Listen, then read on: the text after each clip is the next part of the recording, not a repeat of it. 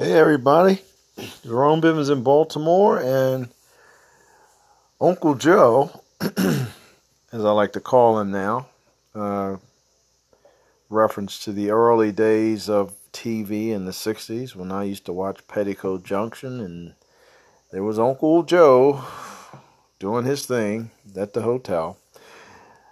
But Uncle Joe just finished his meeting with President Putin. And I watched Putin's press conference, and I watched President Biden's press conference, and I'm encouraged. I I am actually encouraged because I've always said that I felt that Donald Trump did irreparable damage to this country domestically and internationally. But it would seem to me that most of the world powers, including Putin, didn't really take Donald Trump seriously. Now, Putin has always been highly complimentary of of Trump, but I think he was uh, patronizing Trump. I think he was simply telling Trump what Trump likes to hear, and Trump clearly loved to hear how great Trump is and was, and I think Putin knew that.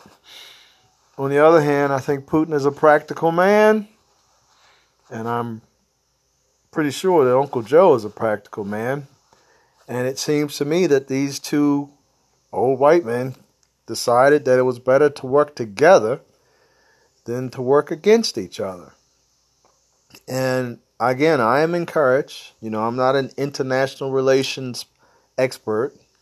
Um, I do believe that Russia is not as strong as some people might think that it is. And I think Putin understands that. And I think Putin subscribes to the notion it's if you can't beat them, join them. Now, one thing that Joe Biden was clear on, Joe was clear that he thought that the meeting was positive. He thought that some progress was made. But he said, well, you got to wait and see. You got to wait and see if they're going to be the exchange of prisoners. You got to wait and see if there's any progress as to cyber attacks. He said, you just got to wait and see. And I'm hopeful. President Biden was hopeful. And I actually think Putin was hopeful. Um, you know, unfortunately, the world populations didn't come together to deal with the pandemic. And I hope that that poor response globally will help foreshadow how we best to go forward. And now I'm talking now specifically about global warming. I really believe that global warming can be addressed and should be addressed, but it's got to be all hands on deck. Not only the United States and not only NATO nations, but Russia.